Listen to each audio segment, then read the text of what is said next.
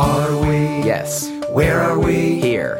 Why are we here? Not entirely clear. We are misfits thrust into existence by random chance with no hints at all as to how we're supposed to make sense of it all. It's immensely bizarre. Here we are. Hello, everybody, and welcome to the Here We Are podcast. I'm very, very excited for this uh, this episode. This is a return guest from season one of the show. This was one of the very first uh, guests. I think it was episode 17 that we recorded. Um, Marlene Zuk is jo- joining me today. Thank you so much for joining, Marlene. Thanks for having me. Um, the, so the last time we recorded, we talked about your uh, your book, um, riddled with life. Uh, you may not even remember me. I look so much different now, but I was memorable because you helped me. I was on crutches at the time. Do you rem- you remember? Uh, Are the is it coming back now? It, it, it is, but that was a really long time ago. That was a very long time ago. Yeah, it was 2015, 2016, something like that. I I was I was committed to starting this podcast. I was so excited to start in my my first episode um, was supposed to be two days after um, I had broken my feet and it got delayed. And then I was so committed to uh, still doing the show and so excited about it that in my travels, I, I would have to have my guests come down to my car and wheel all of my equipment for me as I crutched into the office. And, and I just remember having a, really terrific conversation. I think we even touched on um, at the time your your book Paleo Fantasy and and teased a little bit of uh, the your Sex on Six Legs book as well. But just so uh, so listeners are familiar with all of the um, uh, pop science books she's written in the last decade or so, um, uh, check that out. But today I'm very excited because she has a brand new book coming out. Wait, what's the what's the release date on this again? The official release date is in August, but you know, you, it's, it's pre-order it, it's right essentially, now. Yeah, it's essentially available now. So yeah. Yeah, so you can order it today, and I'm excited to to see that there's a audio version available for pre-order as well. The book is Dancing Cockatoos and the Dead Man Test: How Behavior Evolves and why it matters. Thank you so much again. I know my listeners, this is um, uh, since we last talked so many years, seven, seven plus years ago. Um, we've gone on to talk a lot about these sorts of topics that uh, that your book discusses. So this is way in the wheelhouse of my listeners. They're they're really going to love your book and um, and this interview today. So, can you tell us a little bit about, um, uh, I guess, your background first, and then let's get into the book. Sure. Um, so I'm a professor in the Department of Ecology, Evolution, and Behavior at the University of Minnesota, and I've been interested in animal behavior for my whole career. I mostly do work on insects, but I'm interested in lots of other kinds of animals too. And um, I don't know. What else do you want to know? Um, oh, I, I know what uh, I want to know. So, uh, since you've been on last, we've added a visual component, mostly to share highlights on Instagram and stuff like that. But people can watch this on Spotify and YouTube you're in a peculiar looking room right now. You joined, and I thought, wow, you reserved like some sort of sound booth media space or something like that. Wow, you've really gone above and beyond for uh, to get the audio right. Tell us well, about where you're I, at. I hope that I have gone above and beyond, but have, um, you have. but Sound no, uh, where I am, and the reason it looks so weird is uh, that uh, the insects that I mostly study are uh, crickets, and we study cricket communication and cricket song.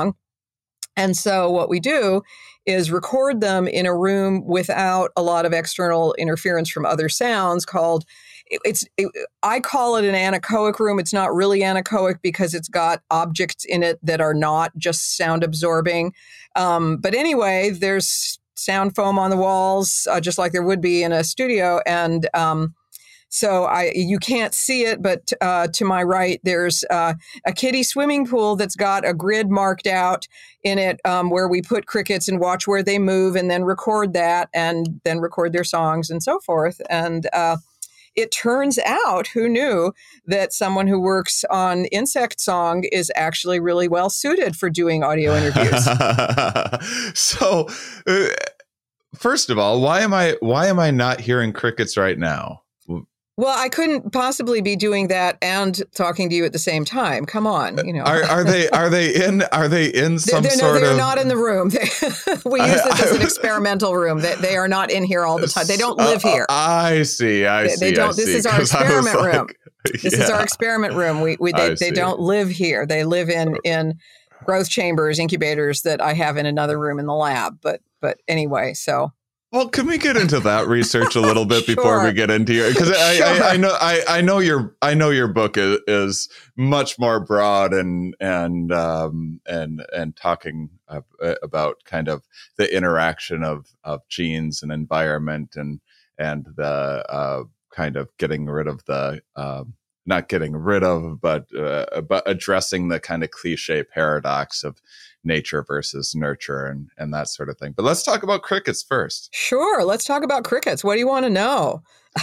so what what's a what's a usual study? What are you working on? Like when you sure, get okay, done with this let, interview, yeah, what let, are you going to do give today? The thumbnail. Yeah, no, let Yeah. me let me give you the the brief version. So. Um, because the system I, that I work on and, and what we've been doing with the crickets is really, I well, obviously I'm biased, but it's really cool. So, um, so crickets sing. Everybody's heard crickets sing, or at least I hope everybody's heard crickets sing. They chirp at night in the summer, um, and depending on where you are in the country, um, you know they'll you can hear them much of the year, or you can only hear them for a few months, like in Minnesota.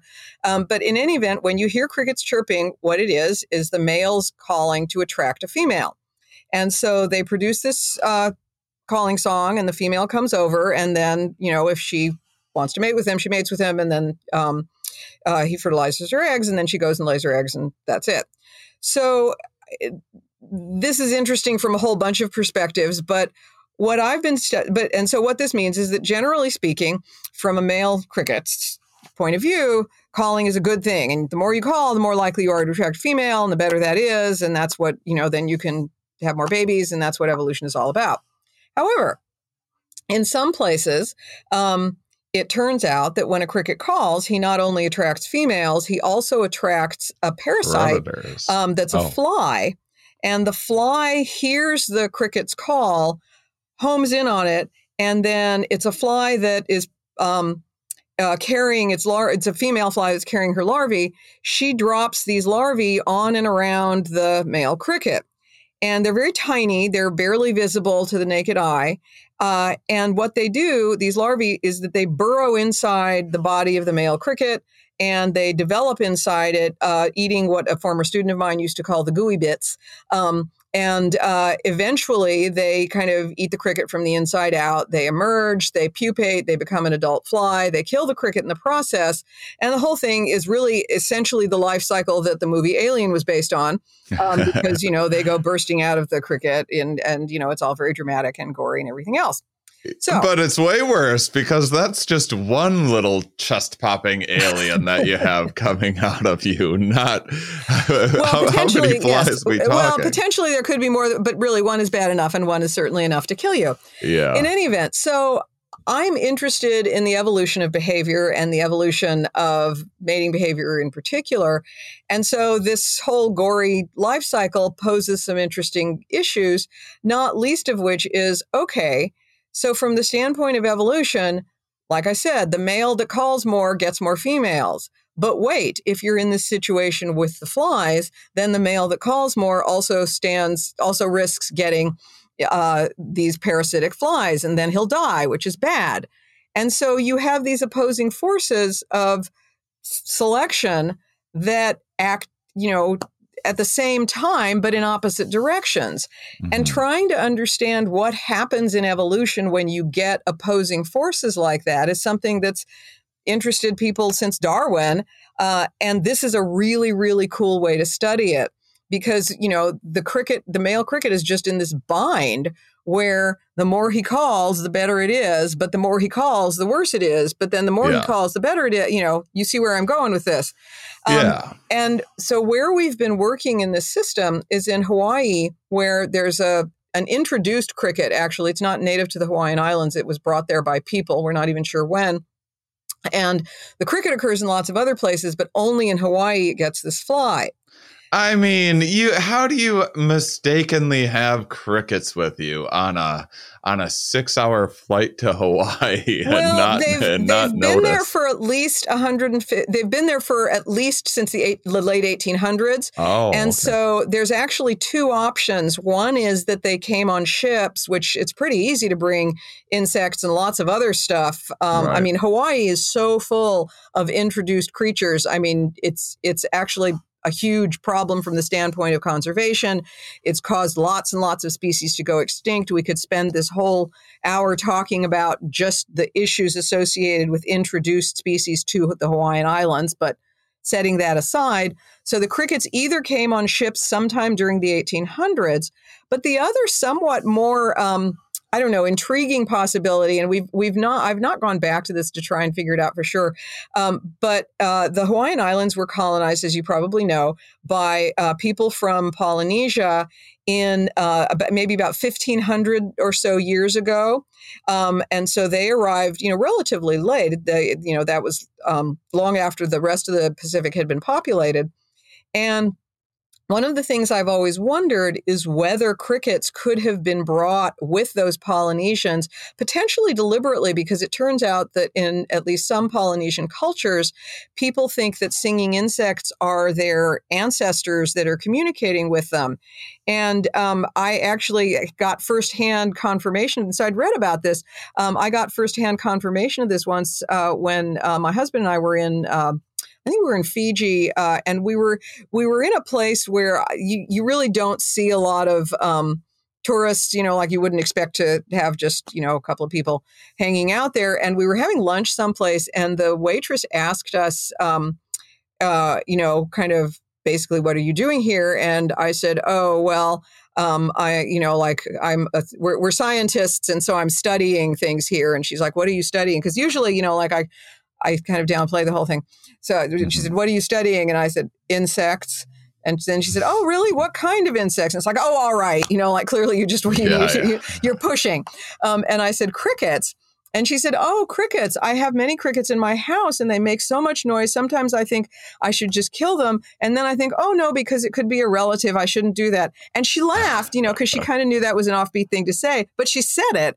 And I've Yeah. always thought, Whoa, this is really cool. You know, clearly this is something that, that, you know. So anyway, so I wonder if maybe they brought crickets deliberately to Hawaii, but um, it, Interesting. So, yeah, so that, that's uh, kind of a, that's you- kind of a sidetrack to to everything else. But the point is, the crickets are not native to Hawaii, and it's only in Hawaii that they get this parasite. Really? So, uh, I mean, uh, first of all, that must have been weird to tell her that you are studying her ancestors, apparently. and I also, no, no, that's not exactly how, how how they view it. But anyway, no, but it was Yeah, just yeah. cool because you know people. it is cool. I, I think people have lots of associations with singing insects um, that that are really fun. I, I think you know people like. I mean, cricket. The, the two big insects that people really love are butterflies and Right. Well, maybe the three. So they like butterflies, they like honeybees, and they like fireflies, and those are all like really, you know, charismatic Yeah. um, insects. But I think crickets are kind of charismatic. People like their songs. It's a it's a wonderful reframing. I'm a comedian, and so crickets uh, have a negative connotation. That's and- right, that's and- right. You know, when, when they say, "Oh, you, yes, you you you you you know, come up with a you know a joke and then and then crickets," and I feel like, Yeah. and what's wrong with crickets? Crickets are a good thing. that's that's just the insects giving me a standing ovation. That's because right, that's they right. get my jokes. on That's a, right. A deeper level than the audience sometimes. Um, so so obvious. So this is just in Hawaii, but but uh, uh, beyond just parasites, uh, there there's there's seemingly a clear reason why the females aren't making all of these noises. It seems like you're attracting all sorts of trouble when you're as loud as this from uh, uh, from uh, someone trying to get rid of you in your house to a more uh, natural environment where you have, I'm sure, birds and other insects and everything else Yep. trying looking for a meal. And so so so males are um, kind of uh, hedging this bet. There's a there's a uh, pros and cons to um, making all this racket is is there are there any indicators that they're that they're taking um, environmental cues at all for like are they are are there situations in which they they they go into Navy SEAL mode and and, Oh, and it's keep it it's it's much it's much cooler than that, Shane. It is much cooler than that. hit so I had been working on these crickets for um, quite some time in Hawaii and looking at the different ways that you know there were adaptations um, on the part of the crickets, and then um, in the early 2000s we made this absolutely astonishing discovery, which is that the crickets in Hawaii um, started showing this wing mutation. So, so let me back up a little bit. So, do you know? So, crickets produce their song by rubbing their wings together. Um, so there's like a structure on the back of one wing that rubs on a structure on the front of the other wing. Um, and I always tell people it's kind of like uh, as if you were making a noise by running your fingernail across the teeth of a comb. So it goes brr, brr, brr, like that. me. Mhm. And so that's what crickets do. And they have specialized structures on their wing. The males do have specialized structures on their wings that enable that sound to be produced.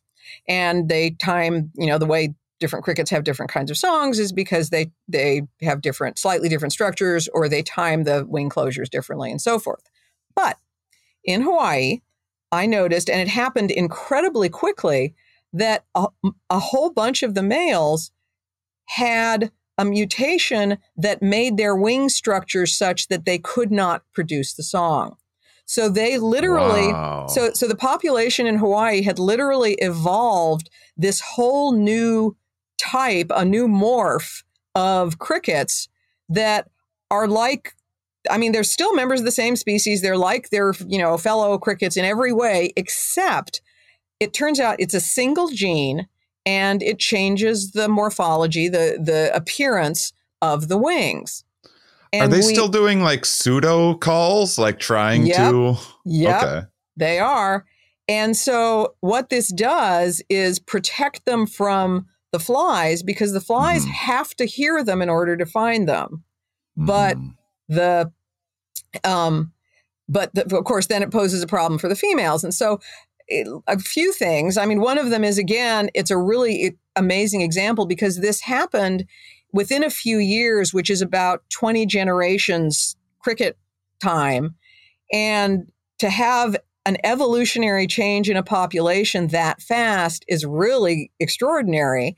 Um, and especially to have a change that happens with the loss of the signal that you use to attract mates. I used to tell people that it's kind of like if all the peacocks in the world just woke up one morning and the males looked around and it's like, whoops, that whole big tail, it's just gone Mhm. that's that's like what happened um, and and so we've been interested in that ever since and have been studying that in a whole bunch of different ways and some former colleagues of, or some colleagues of mine that used to work in my lab and are now you know off on their own are doing really cool genetic work and um, really cool work in other parts of hawaii and so on and so forth so it's really led to some interesting discoveries Wow. So uh, that's I, I mean one of one of the things that I um, try to remind myself and my listeners and blab about it is uh, is just this idea that um, you know from kind of an alien anthropologist point of view if you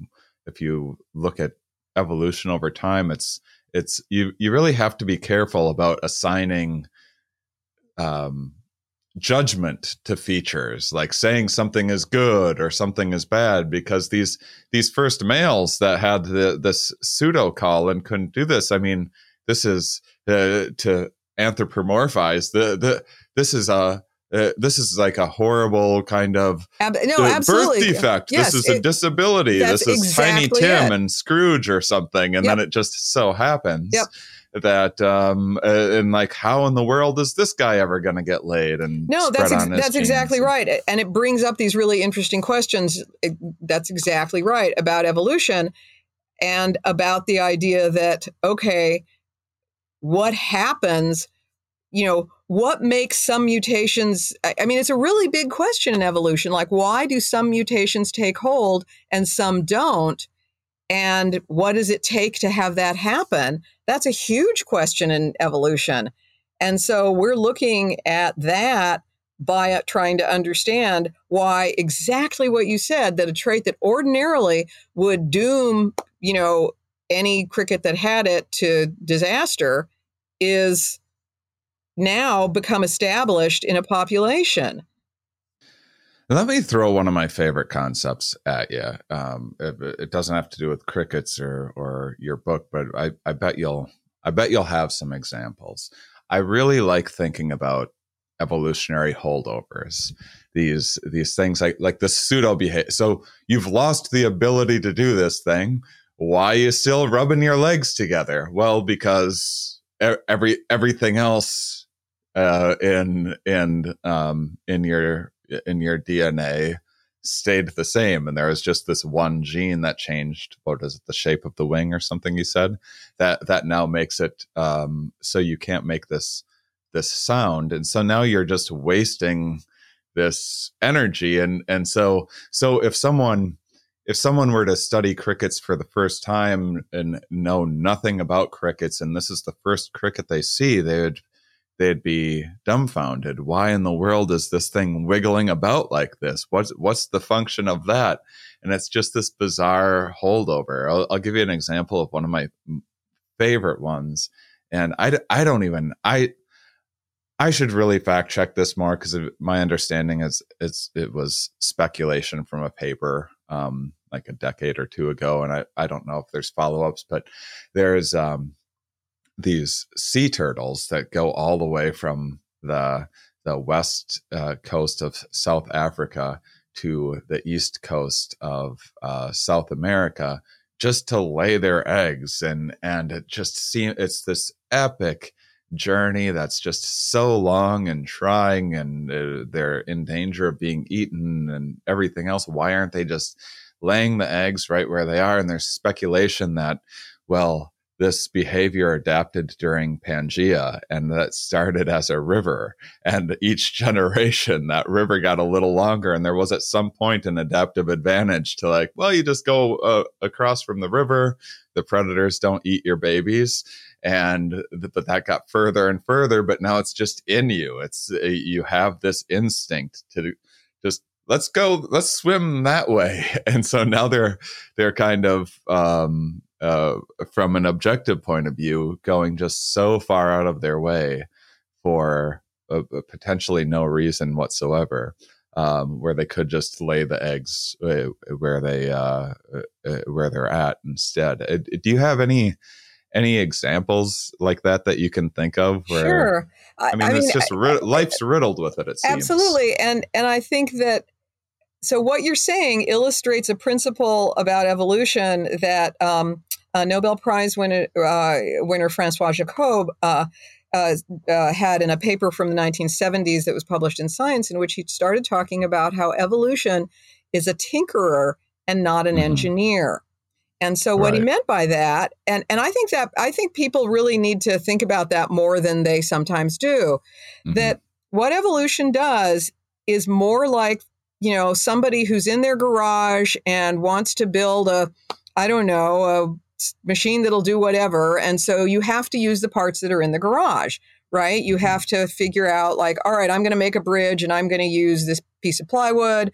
And then there's a piece of a bicycle and I'm going to like put them together. And I happen to have, you know, a soldering iron and I'm going to do this and that and the other thing. An engineer. Yeah, it's a grill that's also a bicycle, so exactly, you can take yeah, your yeah. your picnic with you and not have to carry as and, many and, things. Whereas the engineer says, I need a bridge. I want it to look like this. I'm going to go make parts for it. But evolution can't do that because evolution doesn't make parts. It just works off of what's already there. And so right. evolution is just, you know, this is why, for instance, there's all these weird mismatches and, um, you know, the fact that, and trade offs and stuff that, you know, mm-hmm. doesn't work right. And, you know your appendix and the fact that you know being bipedal gives you back pain and the fact that um, I don't know, uh, people choke on their food because of the way your larynx is is arranged in your throat relative to your esophagus, and Is that I- you know- why that? Happened? oh yeah, no, I you know, there's all kinds of stuff like that where sure, if someone were starting from scratch and saying I'm going to make this perfect, that's not how it would have looked. But evolution Right. is a tinkerer and not an engineer. And so, Yeah, you know, yeah. what you were just saying, I, I don't actually know the details about the turtles, but yeah, Doesn't sure, matter. why not? You know, it means because no one says, all right, we're going to make a turtle and we're going to make this turtle lay its eggs in the best place. Yeah. Let's lay have them lay their eggs over there. There's no one saying that. Instead, you just have turtles. And the turtles Yeah. that made more turtles made more turtles that did what their parent turtles did. So, Yeah, It's just- as the saying goes, turtles all the way down. Um, but yeah, although in a somewhat different context. But anyway, you know, it's yeah, evolution's a tinkerer and not an engineer. Um, and and if if you keep that in mind, a lot of the stuff it's still super cool, but it doesn't seem as weird because yeah, you had to make it that way because you just had certain things lying around in the garage. Yeah, I mean, uh, uh, uh, you talk about the throat, and it reminds me of um, this this odd appendix-like feature of of giraffes, where the what what what connects the the nose to the to the mouth? It doesn't, but whatever. Uh, uh, through evolutionary time, there was some bone that got like hooked behind that in the in giraffe. So so now the the uh the passageway from like if the giraffe was going to do the spaghetti trick and and put the spaghetti through its mouth and its nostril it would be going all the way down almost to its shoulder this makes no sense why no, wouldn't that, you just that's have pre- the yeah, little that's another good, really good example. Absolutely, that's another really good Yeah. example. and um and and so it, it must be it must be really hard as a scientist who is human who has all of these evolved features uh, which which make us these amazing storytelling and meaning making primates it must be really difficult to not get trapped sometimes and into thinking like oh this this thing must have a function Yeah, yeah and sure. trying yeah. to figure out what that function is Yeah. and then figuring out no that was hey I- uh, how how much has how much has um understanding um uh, genetics and and um and our our modern technology of of really being able to understand um, genes and they'll follow back and you can kind of see like oh there must have been some past relatives somewhere along the way. This this must have happened a hundred thousand years ago. This other little change must have happened a million years ago. And and now if you're uh, with with modern tools and and knowledge and training we can see all all of these peculiar paths within um, uh, given organisms DNA, which helps a lot. But boy, before that, how could you not see a pseudo call and think like that must be for something? It can't. You wouldn't just be doing that for no reason whatsoever. Yeah, no, I, you know, you're right. Trying to figure out what things are adaptations and what things are just spurious is a challenge, absolutely. But I think it's something hmm. that scientists have been aware of, of for, you know, a pretty long time. I, it is tempting. You're absolutely right. It is tempting to come up with stories, and I think people do this about humans more than about any other creatures. To say, you know, oh, you know, we like hamburgers, or we you know, want to put hats on or whatever, that must have been adaptive back in the whatever um, because of some reason. And sometimes you're onto something, and a lot of times you're just making stuff up. yeah, yeah. Um, so another one of uh, uh, an, another one of my um, favorite things to think about. Um, that's so, sort of related, but different. Is I, I really like when these instances of convergent evolution happen where that be, because you're saying you know evolution's the tinkerer in the garage it's throwing crap together with whatever it has or uh, and and put, trying to put things together in novel ways a lot of times just uh, mostly making a lot of just broken things that are going to be useless and then once in a while a serendipitous mistake and you've solved it! You now know how to make this like amazing scooter or something because you tried on all of these dumb other ideas and uh, from that came up stumbled upon these insights and evolution can sort of be like that but then there's things like um like the brain that that uh that uh, uh it, certainly in in vertebrates uh you know makes sense once it starts taking off but it's in octopi, uh, octopus as well, um, where just completely last ancestor was 600 million years ago, and and invertebrates don't tend to have that many uh, uh, uh, that much like robustness in the in the um, uh, in terms of central nervous systems, and but once in a while things like that or things like flight just pop up or or weird um, burrowing behavior that's completely independent of there's some burrowing type weasel in North America and another one that looks almost just like it in South America and boy the, these things uh, nearly even look the same but they have no uh, no related ancestry. It's just uh, you're in an environment where burrowing makes sense, and if something stumbles upon this thing, it, it just seems to take off. Um, I'm I'm not sure that I have a question for that. I'm I, am i am sorry. I just ramble sometimes, but I'm just wondering if you have if there's any like if you find yourself thinking about the some of these convergent um, yeah, behaviors yeah, sure. Well. I, I, mean, I think one of the interesting things about animal behavior, and as you say, thinking about the variation in animals that's out there, everything. I, I'm really interested in how people think about animals that are like people and animals that aren't, and why they always want to make things to be like people. And uh, it's almost like there's. I mean, this is something that I talk about in the book a lot. That that it's almost like we want there to be this contest about like intelligence or about um, you know how animals do different things. And so we get fascinated with certain species. So you know chimpanzees can you know they're using tools and they have you know this complicated social behavior. But then oh well dolphins dolphins have this really interesting uh, signature whistles where they recognize individuals. And then oh so you know it's like we're making this basket where you know oh we're going to put chimpanzees in with us and other primates. And then oh, but now we're going to put dolphins in there. And then, you know, now there's all this research on how crows and jays and their relatives um, use tools and they have all this flexible behavior. And so, oh, we need to put that in there. And then again, octopus are totally having a moment right now. Like everybody is, is you know, like, yes, octopus, everybody's all whatever about octopus. Uh, you know, and then, the, get, the, Netflix movie came out about, recently about this stuff, and and, yeah. and it's like, I, you know, I always feel like, where are you going with this? You know, like why why is it so important to you to like put everything in one basket and then who else is in the other basket and what are these baskets for and like uh, why are you right. doing this?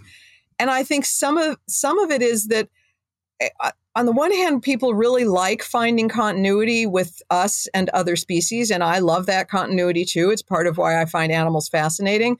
But at the same time, everything doesn't have to be like us.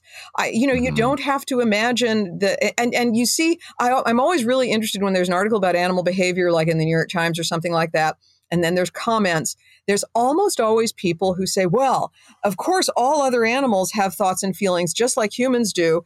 And, you know, like that's, that's, you know, a given. And why are we so self centered that we think that only humans are the ones that think and feel and so forth? And I, my reaction to that is, it seems to me it's really self centered to think that everything would think and feel the way humans do like right. we don't we don't expect animals to be like us physically like we're perfectly happy with the idea that the kidneys of kangaroo rats are really different than the kidneys of people, which are really different than the kidneys of insects, which don't even really have kidneys. They have this weird thing called Malpighian tubules that do the same function, but they're completely different. And it's like, and no one goes like, oh my God, who has the best kidney? Like uh, it's just right. it doesn't matter. Like it's not a thing. right. But when it comes to thinking about learning and intelligence, we seem to be really hung up on like giving the world an IQ test and it's like which animals slot Mhm. in where. And it's just it's That's- just pointless. That's a that's a that's a fantastic um, uh, point, and um, I mean, I will I will stick to uh, my position that uh, flight seems fairly adaptive, and I get why it's come up, come up here. But here but the there. idea that like But- everything doesn't have to fly the same, right? Right, and, right, and we're right. totally okay with the idea that bats have, you know, different kind of wings than birds, which have different kind of wings than insect wings. And no one like gets fussed about, but which is the best wing? Who has the highest, most developed wing?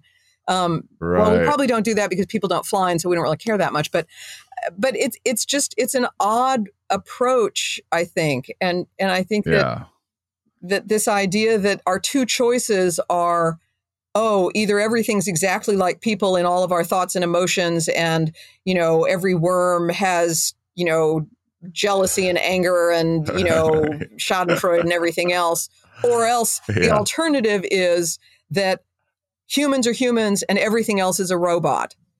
And and i just think oh come Yeah. on those are not the only two alternatives. Like why Yeah, why are yeah. we why do you want to back everybody into a corner like that? It just doesn't make any sense to me. Um and so so a bunch of what, what the book is about is thinking about like okay what we're really interested in here is how behavior evolves.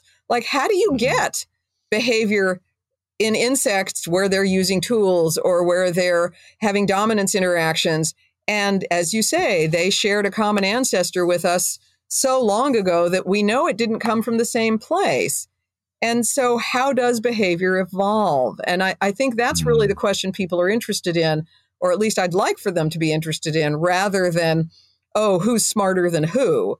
Because I, I, I don't, I think the Yeah. whole who's, the, the who's smarter than who, like, like I said, where are you going with this? Yeah, um, you know, yeah. it, it really, it really doesn't make that much difference. And the, the octopus thing is funny because I, I mean, I love octopus. Octopus were actually the first animals that I did a project on when I was an undergraduate.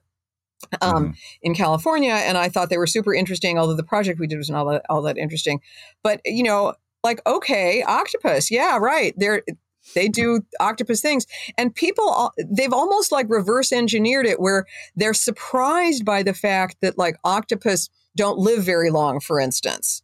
Like that's Yeah. that's a you know, and they're like really puzzled by this, and I I so I full confession, I have not seen the film My Octopus Teacher, but a really good friend of mine did. And do you know this one? This is the way it won a, bunch of awards. yeah, it's, Yeah, it's, it's why everyone's blabbing about Yeah. octopus. at um, moment, a- yeah. and um, and so my a friend of mine saw saw the film and she was just overwhelmed. She's not a scientist and she was overwhelmed with this and thought it was fantastic. And she said, "Oh my god, it was just so awful because you know at the end, like I was crying and my husband was crying because you know how can something like just you know have their babies and then just die."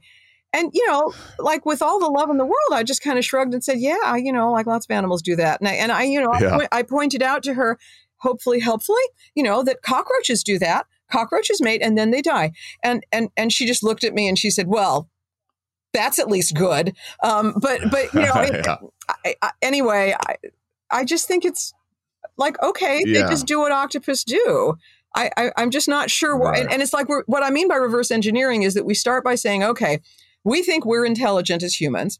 And we think that, and we also know that we live for a long time, and we also know that we live in complex social groups. And we think that our intelligence evolved as, you know, in part because of being in those complex social groups. And we think that our communication abilities um, were really linked with our intelligence. And we think that our ability to manipulate our environment. Okay, so that's why we're all intelligent. But then we look at octopus and we think, oh, wait, but they seem like they're intelligent and they don't have any of that stuff. So what they're the not hell? they're not social They're at not all. social. They're They they're not. manip- uh, I mean, they can manipulate their environment a little bit, but not, you know, not a lot of sexual selection you know, even right, happening yeah, it's, with it's them. just not a thing.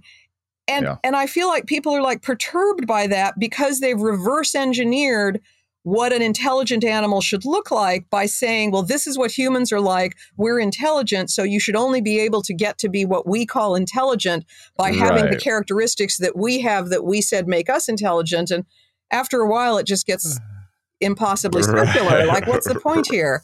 Um, and Right, instead, right. And like the- octopus do what octopus do, and it's super cool. But they don't have to be like people.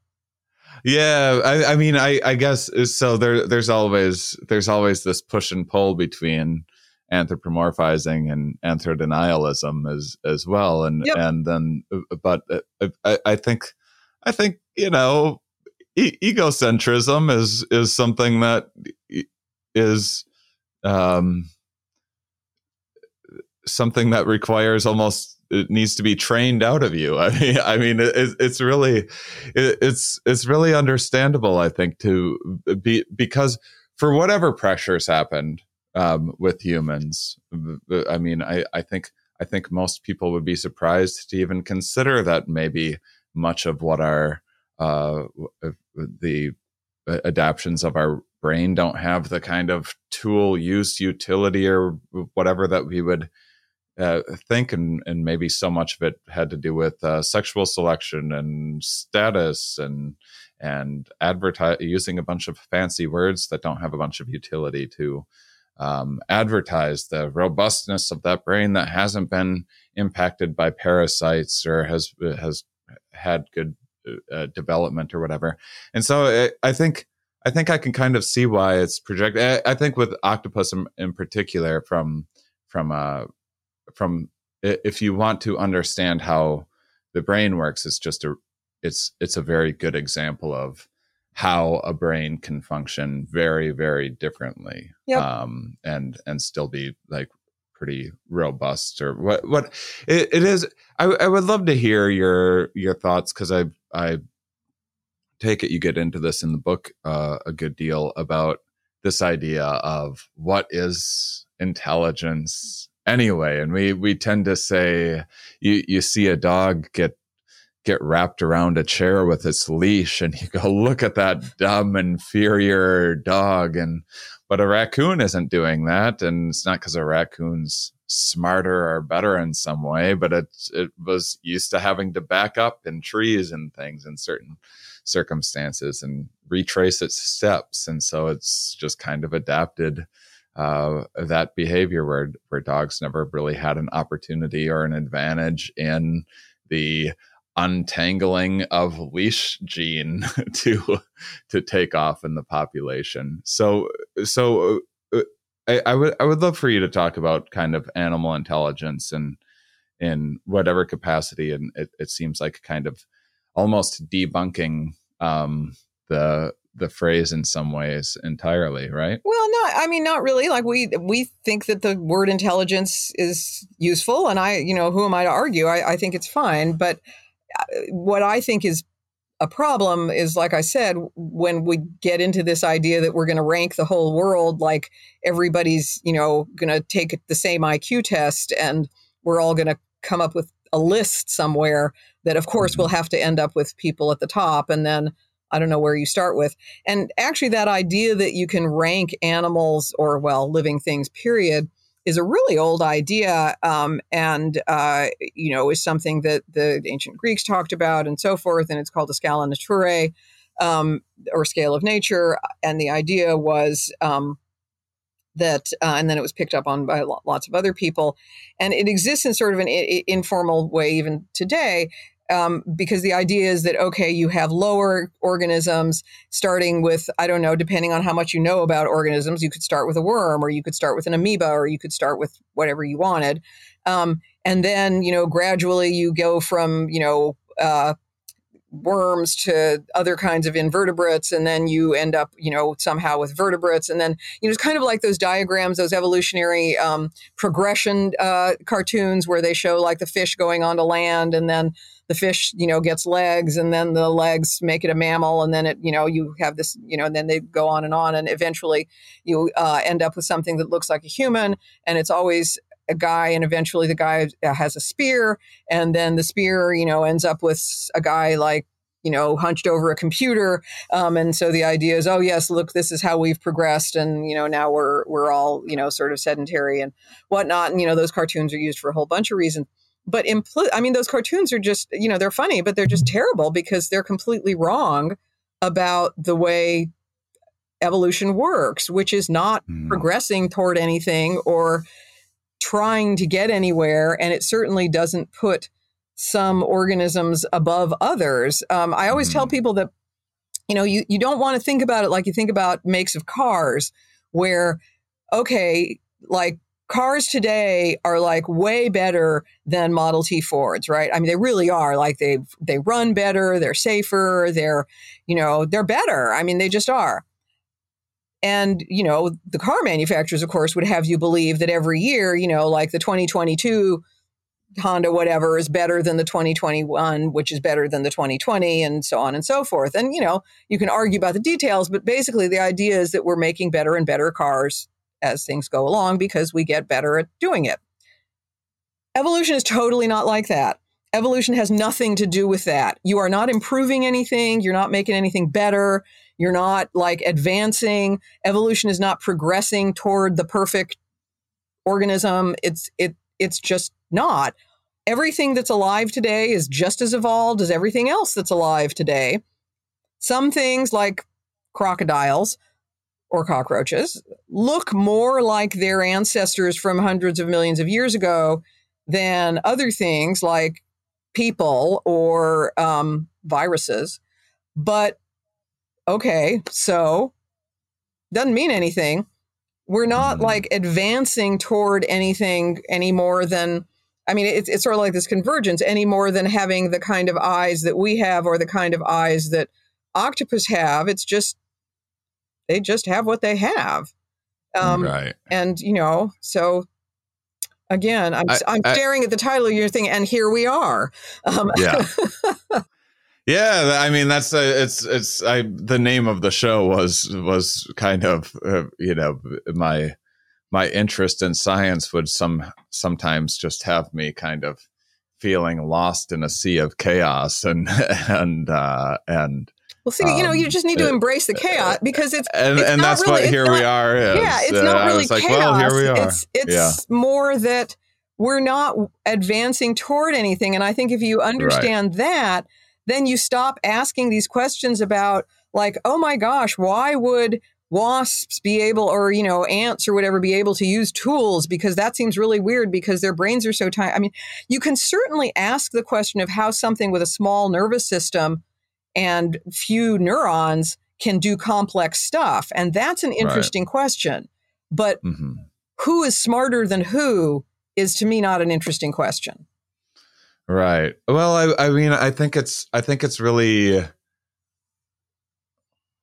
appealing to um, believe that you're aware of of your behavior more than you are and and like kind of in control of your behavior and making more accurate predictions and and things i i think that's i mean those are two big stressors is lack of control and predictability and i i think that uh, that we've we've probably adapted um, psychological biases toward um, assuming that we uh, have a lot more um, control and are mindful of you know if you if you just ask you can pretty much go outside and ask anyone the meaning of life and very few people and unless they're a scientist, very few people will say, "I don't know."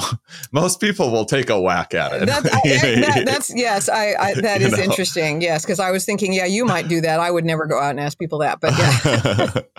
but um, uh, I, I guess it, I guess it, it, it follows that, it, you know, as someone that loves blabbing about evolution, to anyone that will uh, listen to me, I, I know that some like some very, very simple, basic concepts by my standards or academic standards are, sometimes either mind blowing or just impossible to uh, take in for for some people unfamiliar with these concepts. And I, I think that it is there is just this intuitive feeling of like it's moving in a direction. It's it's why wouldn't it be going toward this perfection? And look at us, so lucky to find ourselves at the pinnacle of this perfection. I mean, you can sort of imagine green like alien things that are like us but with bigger brains and maybe larger hands and are better with an anal probe or whatever but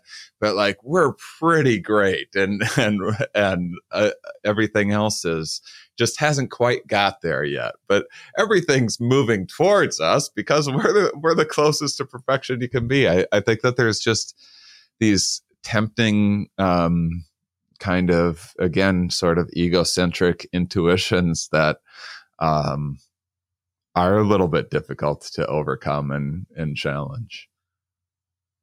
Um, so, uh, Marlene, I, I I started this podcast mostly just because I I just wanted to trick scientists into riffing with me about how how life works, but we need to talk uh, more specifically about your work because or your book rather because i i want people to pre-order it. I want i want people to be interested in all of these things that uh that i know that you've explored in your past work as well. So can you um can can you give us like a, a general rundown of of what the book is? I know we've been touching on some of it already but give me the uh, give me the pitch. Sure. Um, i mean it is really what we've been talking about about how our ideas about animals and about how much animals are like people fit into the way we think about what seems to be uh, what i call in the book a zombie idea which is this nature nurture idea that you can take behavior and you can always divide it up into well is it learned or is it genetic and mm-hmm. I think that at some level, we we really kind of know, like we really do know that that's a false dichotomy and it doesn't work, but we still keep coming back to it.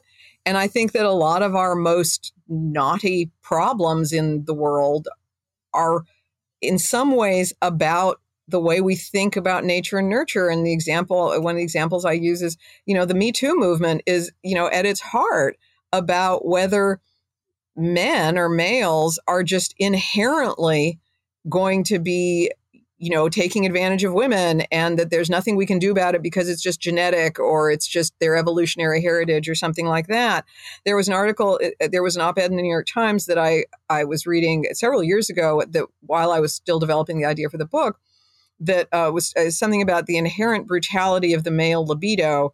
And um, it was really interesting because it was essentially saying that you know oh well but you know men just have this inherent inherently brutal sort of sex drive as it as it were and and that you know that's just always going to run up against the desire for you know more sexually egalitarian societies. Um, and it was really interesting seeing you know like people responded to it they said all this stuff and they you know do or don't believe it. And i i just think that this idea that you know okay you want to know like is stuff really genetic or is stuff really just environmental or is it all just culture or is it all just instinctive or eh, is it, it it's this zombie idea that that scientists feel like okay we've put that to rest and then it bobs back up again and it's just it's like the undead. It just won't seem to to go away mm. so the book talks about why it is that behavior first of all we don't get hung up like that about other kinds of traits. Like we don't feel like, well, you know, is your height due to your environment or is it due to your genes? And like if somebody asked you that, you would say, and I think most people would say, well, duh, it's both. Of course it's both. And it interacts because if you have crummy nutrition when you're growing up, it affects your height. Um, but also, if both your parents are short, then probably you're going to be shorter. Like, duh. Mm-hmm. Well, the exact same thing is true. That exact same interaction is true about every other characteristic you have, including your behavior and including all mm-hmm. animal behavior. So, mm-hmm. all traits all the time are always a combination of input from the genes and input from the environment. And what's more, it's it's their interaction that's important. And so mm-hmm. why are we so hung up on this like, oh no, I want to know whether being maternal is an I, I want to talk about the maternal instinct and it's like well i mean being maternal is a combination of input from the genes and input from but it's like people don't almost want to think about it like that um, but it's it's just as true for behavior as it is for other kinds of traits. So I spend a bunch of time in the book talking about why behavior is like other kinds of traits, and it's not special and it's not different. Um, And uh, and then I talk about like, well, so okay, how does behavior evolve? And the answer, the short answer is it it evolves the same way other traits evolve. It's just that sometimes it can be harder to study because it's a little it can be harder to measure because you know it it's ephemeral, it disappears, but it's still mm. you know it evolves the way other traits do, and in terms of our relationship with animals, there isn't like this secret sauce that suddenly you know oh okay we develop, you know, we evolved emotions, ping, like, you know, the emotion fairy came along sometime in our evol- evolution, and all the organisms that existed before us didn't have any emotions, and then all the emotions starting at some ping and then after did. I mean, that doesn't make any sense. Hmm. But at the same yeah. time, it doesn't mean we have to be like every other animal because we're not like them physically. Why should we, li- we be like them emotionally? And I, like I said, mm-hmm. I feel I'm I'm interested in this idea that people think, oh, well, you know, there's just this core that you can't change or or whatever, which I is just is just not not the case. I got interested in, in it when when I started hearing uh, listening to how people talk about dogs, because you know, on the one hand, everybody's totally happy with the idea that Chihuahuas and Great Danes look different because you know, okay, their genes are different. You know, you took Chihuahuas, you took you know, you took their ancestors and you bred little dogs and you bred big dogs and then you took the littlest puppies and the biggest puppies and you know you know i mean obviously that's crudely put but basically that's what you do to get dog breeds right i mean that's that's how you got all the different dog breeds is you took puppies and you bred together the ones that you thought looked the most like what you were after. All right everybody's totally happy with that. And then you say well what about behavior?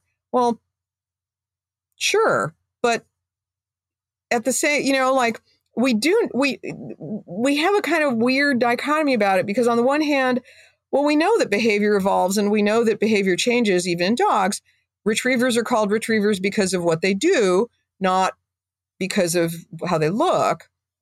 But every a lot of the dog training stuff and a lot of the dog food commercials are based on this oh well you've got this inherent wolf. They're all wolves inside right? They're all like little wolves and they all you know come from this you know thing that you can't change where you know they're they're they're pack animals and you have to do this that and the other thing. And it's just i don't know. Can't you change stuff in behavior the way you can in the way things look? Yeah. Mm. Which is not to hmm. say that dogs aren't pack animals. I mean, they are, but but I think we need to stop thinking about behavior and other things so in such a separated way. Yeah, I, I think um, I don't know how accurate this statement is, but I, I think I think with humans, I think it's I think it's easy to take credit for the the good things that you may have or have earned or whatever the, the favorable position uh, that you may find yourself in life and you go like well that was the environment i earned that with my grit or whatever and then and then when the negative things happen you go oh well that's just the way that it is and it's genes and what are you going to do yeah it? so eh, eh, I, I totally agree except that at the same time we're absolutely fascinated with talent right mm-hmm. with the idea that someone can play the piano at age four because they're a genius which they must have inherited so there's this mm-hmm. really funny back and forth about it that I, I find really fascinating. But yeah, I agree that people want to think that the positive things are stuff they did for themselves. So it's environmental and the negative, you know, I mean, if we should probably put this to a stop before we start talking about free will, because I really don't want to start talking about free will. We don't. We don't need we, to we get into that. I'm, I'm, having. Yes. I'm having Robert Sapolsky on on soon to talk about his. Yes, but but anyway, we don't we so don't need to go we'll there. Do, we'll do that in a different but, episode. But I but in some ways, you know, it does impinge on that because people want to think about the degree to which what they're doing is inevitable, and I just think that for behavior as well as for physical characteristics, everything is a combination of stuff yeah. from the genes and stuff from the environment. Everything. Right.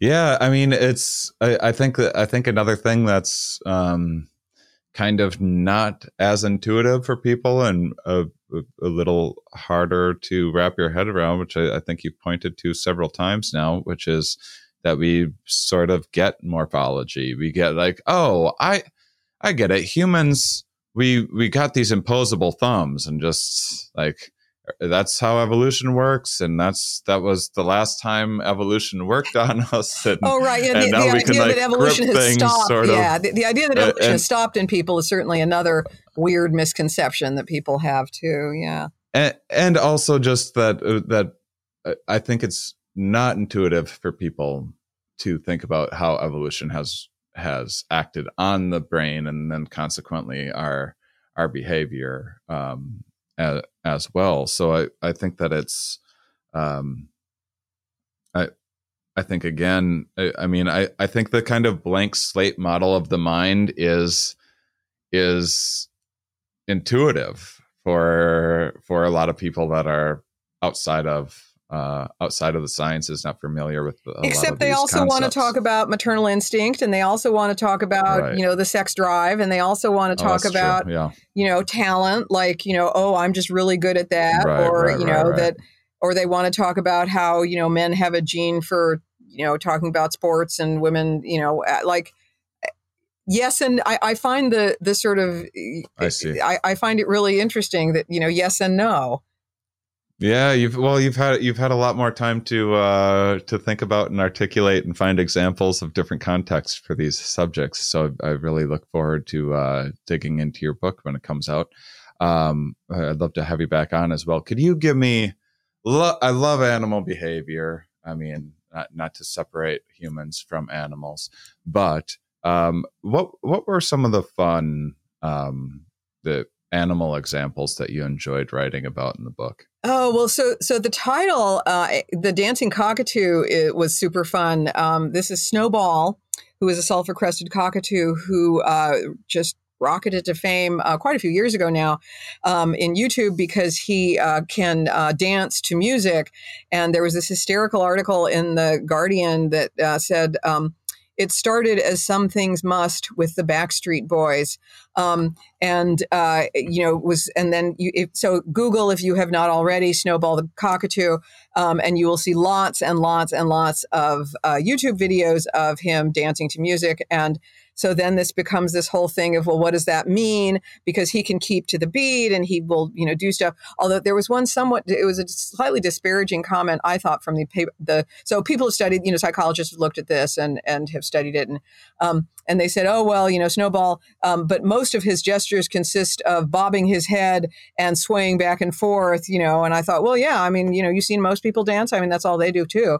Um, it's not like you know most of us are mm-hmm. are, are, are in the Bolshoi, you know, and so. Um, uh, there. I got nothing on that cockatoo. I can promise yeah, you that. see, exactly. You know, uh, but anyway, you should. So that was super fun, and thinking about well, so what does it mean if a cockatoo can can move to music? So that was super fun. One of my other favorite examples is of these um, little, little, little, little, little, little, little tiny spiders that um, are so small that like their brains kind of spill over into their legs, and so um, which, as the authors of the paper on that uh, said, uh, gives new meaning to the phrase "thinking on your feet."